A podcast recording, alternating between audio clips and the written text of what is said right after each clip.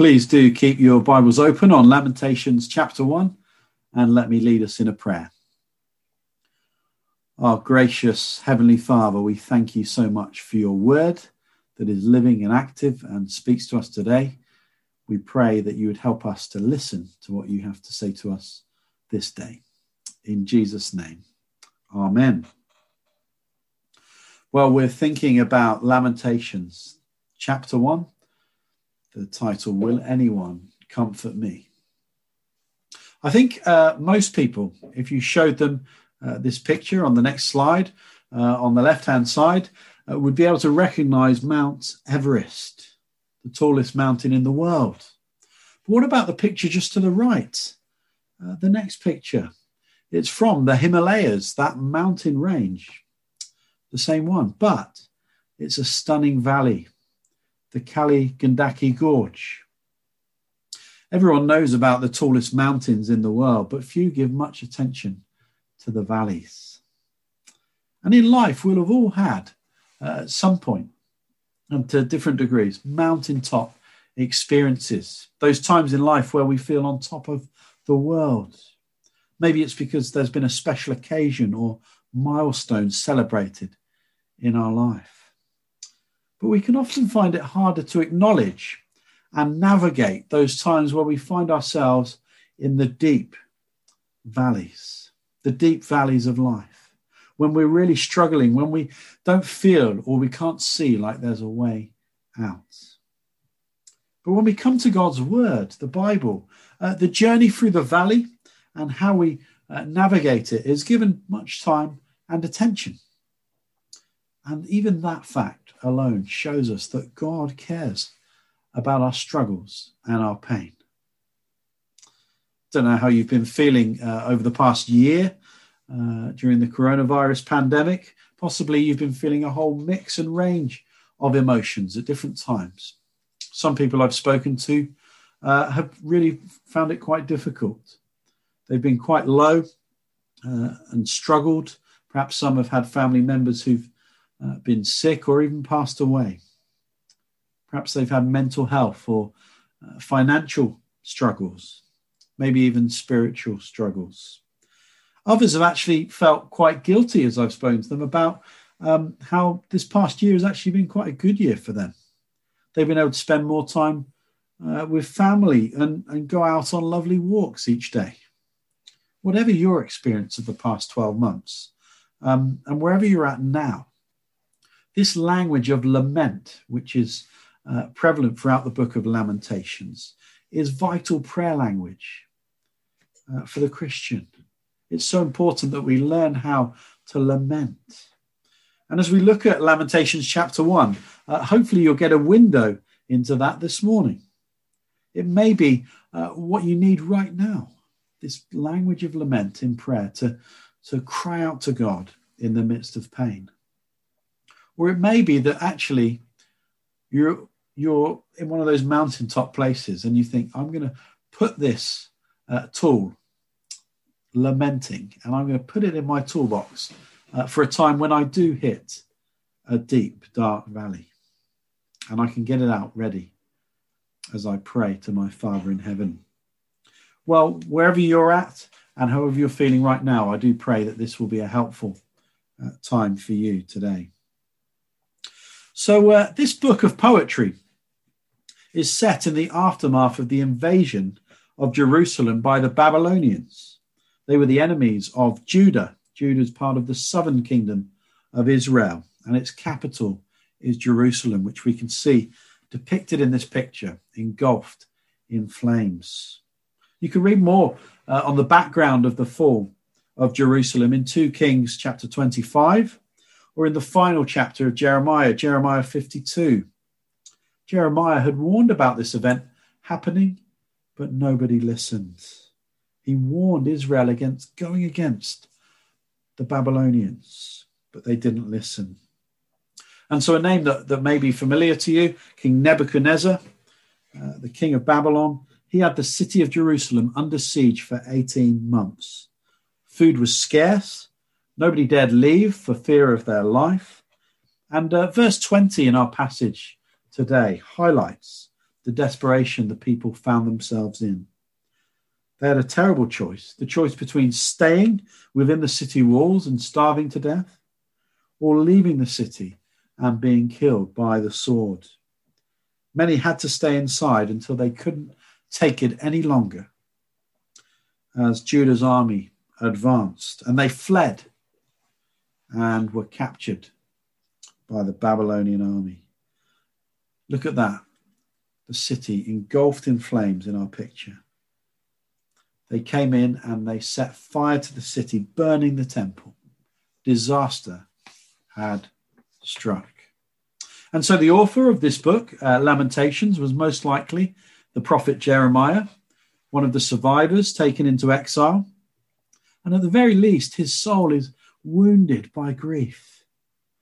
And uh, he really speaks for the city, a city shattered and wounded, uh, those left behind. And it shows us just how horrible and how terrible suffering can be, and what do human beings do in the face of such terrible suffering. Well, we weep, don't we? They wept. This Old Testament um, book comes with a few warnings from the outset, and I've already alluded to some, some terrible things that happened. But this book contains graphic descriptions of the horrors of war. It's not easy, uh, gentle afternoon reading with a cup of tea and a hobnob. No, this is uh, hard reading. And this book must be read as poetry. That is the genre it's written in. It's not a piece of non fiction writing laying out all the facts. But no, this is a book of real human emotion, nothing held back, and questions are raised that are difficult, questions of God that are not necessarily true of who He is. But it's how the writer feels. Questions such as Are you even there? Have you abandoned us, God? It raises difficult questions about uh, God's sovereignty and, and suffering. Often the question is asked, why does God allow suffering? Well, in this specific case, in Lamentations, uh, the people know the answer to that, and we'll come on to that. But the question more is God, how could you allow it to get this bad? That's the question that we're dealing with here. And this book needs to be read in the context of the Bible as a whole. That's really important. Uh, we need to remember we have a great Savior, the Lord Jesus Christ. We mustn't leave him out. Uh, weeping comes to all of us at times in life. It's not the end of the journey for the Christian believer. So we must remember that, that there's a wider story and a wider context to this book. Well, the preacher and author uh, Christopher Wright says that Lamentations is probably the darkest book in the whole Bible. And probably for that reason, it's probably the most neglected book as well. We don't hear many worship songs uh, do we? Starting with the words, My groans are many and my heart is faint. Not exactly uh, a song that people be excited about singing, but it's real. And we need to be able to sing songs of lament when all that we seem to possess is, is sorrow and pain. This book has been described as being like a memorial. Here's a memorial that I visited. Uh, it's in Berlin, and it's a memorial to the murdered Jews of Europe. There's over 2,700 concrete slabs. Uh, a memorial to the horrendous atrocities that occurred during the Second World War. And this memorial, like other memorials, says we must not forget the human suffering that happened. This is real human beings made in the image of God, human beings like us. We must not forget. We must remember. How do people even process an event like that? Well, when we think about uh, grief, what do we need most? We need comfort. We need comfort in our grief. And uh, Mark Vroegop, in his book, uh, speaking about lamentations and, and about lamenting, dark clouds, deep mercy, speaks of the fact that to cry is uh, human, but to lament is to cry out to God in trust in the midst of pain. The very fact that these words of lament are recorded for us in the book of Lamentations shows an ongoing relationship between uh, the narrator and the Lord. And we have that for ourselves, even if at times we might be taken aback by some of the things that he says. Of course, we all have our uh, own experiences of grief and suffering. Some are more uh, raw than others, but we live in a world of suffering, and this book is uh, meant to increase our heart and our compassion for others who are suffering. So, this question uh, in chapter one is the, the capital city, Jerusalem, capital city of Judah, uh, weeps is this Will anyone comfort me? Will anyone comfort me? This question largely remains unanswered in chapter one, but we'll see there are some uh, clues as we go along. Thinking about uh, Lamentations as a book, uh, really its peak is in the middle chapters, in chapter three. And there were some well known verses about God's faithfulness and his mercy. Um, but it's set uh, in, with a backdrop, a dark canvas, those glorious words. So as we dive into chapter one, uh, what's going on? Well, the poet, uh, the writer, introduces Jerusalem as a woman, a woman called da- Daughter Zion. And there's this personification going on, uh, which vividly, vividly describes how she's feeling and what's happened to her. Bar the odd uh, interruption, this is the pattern. Verses 1 to 11, the poet speaks of Lady Zion, daughter Zion, in the third person. In verses 12 to 22, he lets her, the city, speak for herself. And it's interesting to note God doesn't interrupt, but he is listening throughout to the suffering and pain of the city. So we see, first of all, in verses 1 to 11, Jerusalem cries. Jerusalem cries. Jerusalem weeps uh, bitterly over the devastation. And that's the right reaction, isn't it? If we think about it, your home has been destroyed, friends, maybe even family members have been killed, uh, women will have been assaulted against their will. The place you went to worship has been set on fire. And it's not just your home that's been destroyed, the whole nation has been ripped from underneath itself. This is a crisis that would affect every aspect of your being. Uh, you, you would have been physically hurt at some point in the invasion, no doubt, mentally scarred, psychologically impacted, not to mention spiritually. How would the people have been feeling? Questions. How could my all powerful God allow the place where he dwells, the Holy of Holies, within the temple to be desecrated? And so Jerusalem cries, it seems, verse 2, that there is no one to comfort her. Instead of trusting the Lord, uh, Judah had trusted in many lovers and friends, as they're described, other nations, which they were warned not to make allies with. But the nations, no other nations came to their rescue to bring comfort to their suffering. Uh, have a look down at that verse, Lamentations 1, verse 2. She, Jerusalem, weeps bitterly in the night with tears on her cheeks. Among all her lovers, she has none to comfort her. All her friends have dealt treacherously with her. They have become her enemies. And so there's a picture here. There's a picture in the Bible, isn't there, of a marriage between God and his people. While Lady Zion has committed adultery, going off with other nations. And as well as no comfort, we see that that following the invasion, the people uh, had been taken into exile away from the land that God had given them. Judah had gone into exile.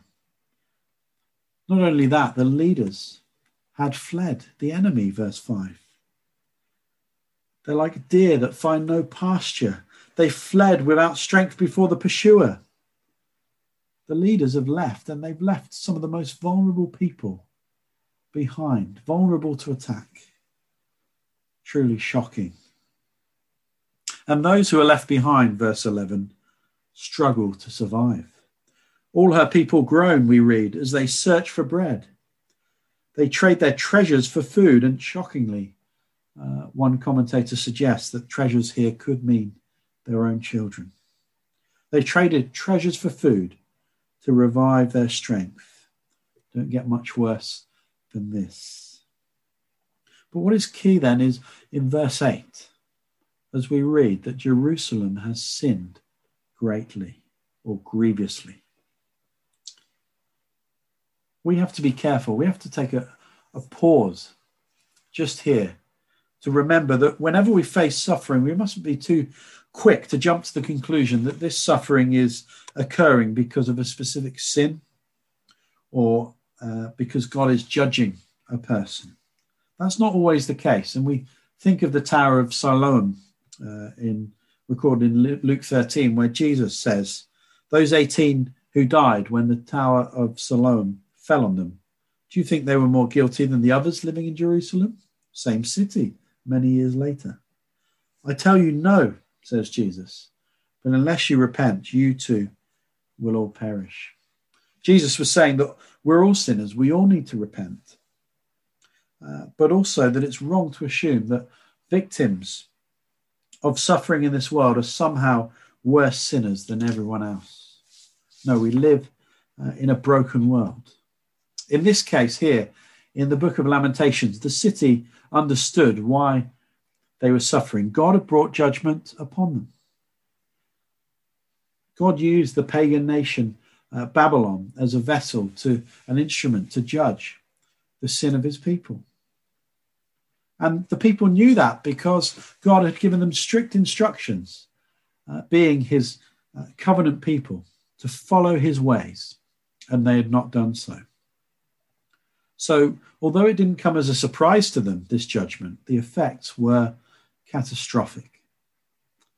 And so we see in these first 11 verses uh, a great withdrawal of blessing, a devastating reversal. Have a look here as we just see the great contrast that takes place. A city once full of people is now deserted, verse 1. And uh, if you remember at the beginning of the, the coronavirus pandemic, uh, the city of Wuhan was first impacted by uh, the pandemic, and we saw those empty streets, eerily quiet, deserted. Give us a picture of what this would have been like. A once great nation, now a widow. Princess among the provinces, now a slave. Busy festivals, now empty roads. And again, even in the UK, uh, particularly in the first lockdown, we got used to having empty roads. But second lockdown, we've not really seen that as much. But this Jerusalem was full of busy and vibrant festivals. The roads are now empty, eerily quiet. Their foes have become their masters, verse 5. They were full of splendor and majesty they're now mocked. The city, once honored, is now despised, verse 8. And the treasures have been taken by the enemy, verses 7 and 10. And um, it's very interesting. You can read about those treasures in the book of Daniel and uh, King Nebuchadnezzar, his involvement. So, a devastating reversal as Jerusalem cries. But as we look at verses 20, 12 to 22, we see that Jerusalem cries out. Because in grief, we have to uh, consider, don't we? Where do we turn or, or who do we turn to when we are overwhelmed with grief? Do we withdraw? Do we just pretend everything's okay? Do we go it alone? Do we give up altogether? Or, and there is another option, do we pour out our hearts to God, warts and all? And that's what we see here as Jerusalem laments. Jerusalem, she cries out to God. And the narrator, the poet, uh, speaking for the nation, cries out to God too. Firstly, we see that Jerusalem cries out to a God who is sovereign and has brought about their judgment. Now, these verses may be difficult, hard for us to read, but in a kind of paradoxical way, comfort comes from knowing that nothing, absolutely nothing, is outside of the mighty hands of God. If He has brought it, He can stop it. If He can use pagan nations then surely he can use his people once again. It's easier for us to see from our aerial perspective, looking back, looking down on these things. For the people, it must have been so tough to see any hope or a way out. But 70 years later, God would bring them back to the land. Raises huge questions, but it reminds us that God, as well as being loving and kind and faithful, is also holy and awesome and he will not tolerate sin. He will, in the end, keep his promises and rightfully judge sin. But here we look, here we see uh, the way in which God is sovereign in this situation. Verse 5 the Lord has afflicted her. Verse 12 the suffering which the Lord inflicted, it's clear that it was the Lord who brought it about. From on high, he sent fire. He caused my strength to fail. The Lord has trodden, the Lord has commanded against Jacob. My enemies, they're, they're glad that you've done it, as you've dealt with me because of all my transgressions. Jerusalem cries out, uh, feeling weighed down, but recognizing that God is sovereign. He's completely in control. And as Jerusalem cries out, Jerusalem cries out saying, Look, O Lord, and see, for I'm despised. Verse 11. But Jerusalem cries out to all people to look upon her suffering. And that includes us. That includes us today. Take it in. This memorial book of Lamentations. Remember that we mustn't take suffering lightly. we need to remember that we mustn't take God lightly, as his people did, that we need to take him at his word. And Jerusalem cries out to all people to look upon her suffering. Jerusalem also cries out in distress over her sin, and that's the right response. I'm in torment within, and in my heart I'm disturbed, for I've been most rebellious, says Lady Zion. Well, we know, don't we? The heart of the gospel, the good news of Jesus Christ, calls us to humble ourselves, to recognize our desperate need for God, to recognize that I'm, in, I'm a great sinner in need of an even greater Savior. Lady Zion cries out in desperation. And as she cries out, she cries out to the Lord who is righteous. This is a, a rare, shining, golden nugget in amongst the darkness. Verse 18 uh, in the ESV says, The Lord is in the right. In the NIV, the Lord is righteous. And we need to pause there before we read the next bit. The Lord is righteous. A great truth that Jerusalem could proclaim in the midst of this tragedy. A great truth that we know today. The Lord will always do what is right.